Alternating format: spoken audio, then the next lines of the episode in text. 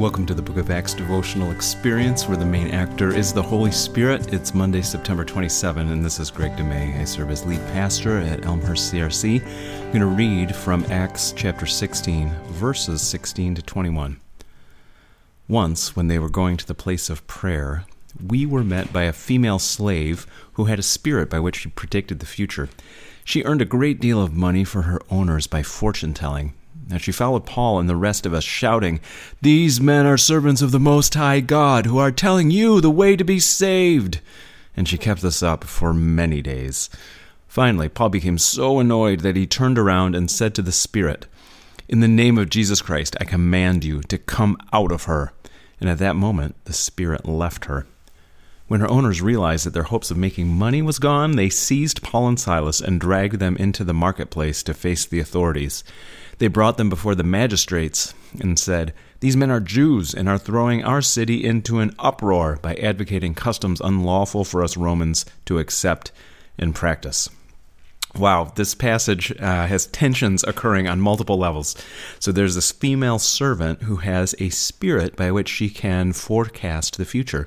And she actually speaks the truth about Paul and his mission, saying, These guys are servants of God who are telling you the way to be saved. But she does so so often and so loudly that it functions as an anti advertisement for the gospel and is super annoying to Paul. With the power of the Holy Spirit in the name of Jesus, Paul casts out that fortune telling spirit.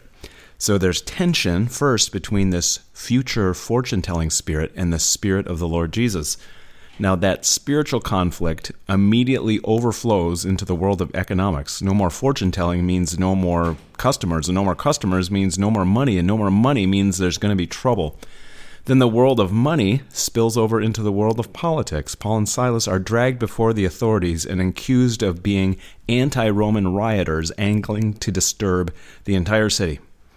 Here's what I know, friends. Whenever there is something worth doing in Jesus' name, a mission worth pursuing for Jesus' kingdom, there will be resistance. In the short passage, there is resistance that manifests spiritually, economically, and politically.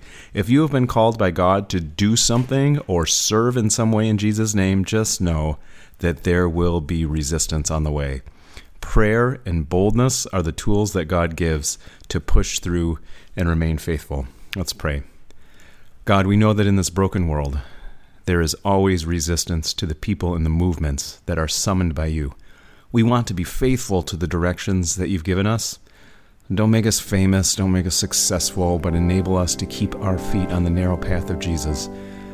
To that end, send us more love, more power, and more grace. Amen.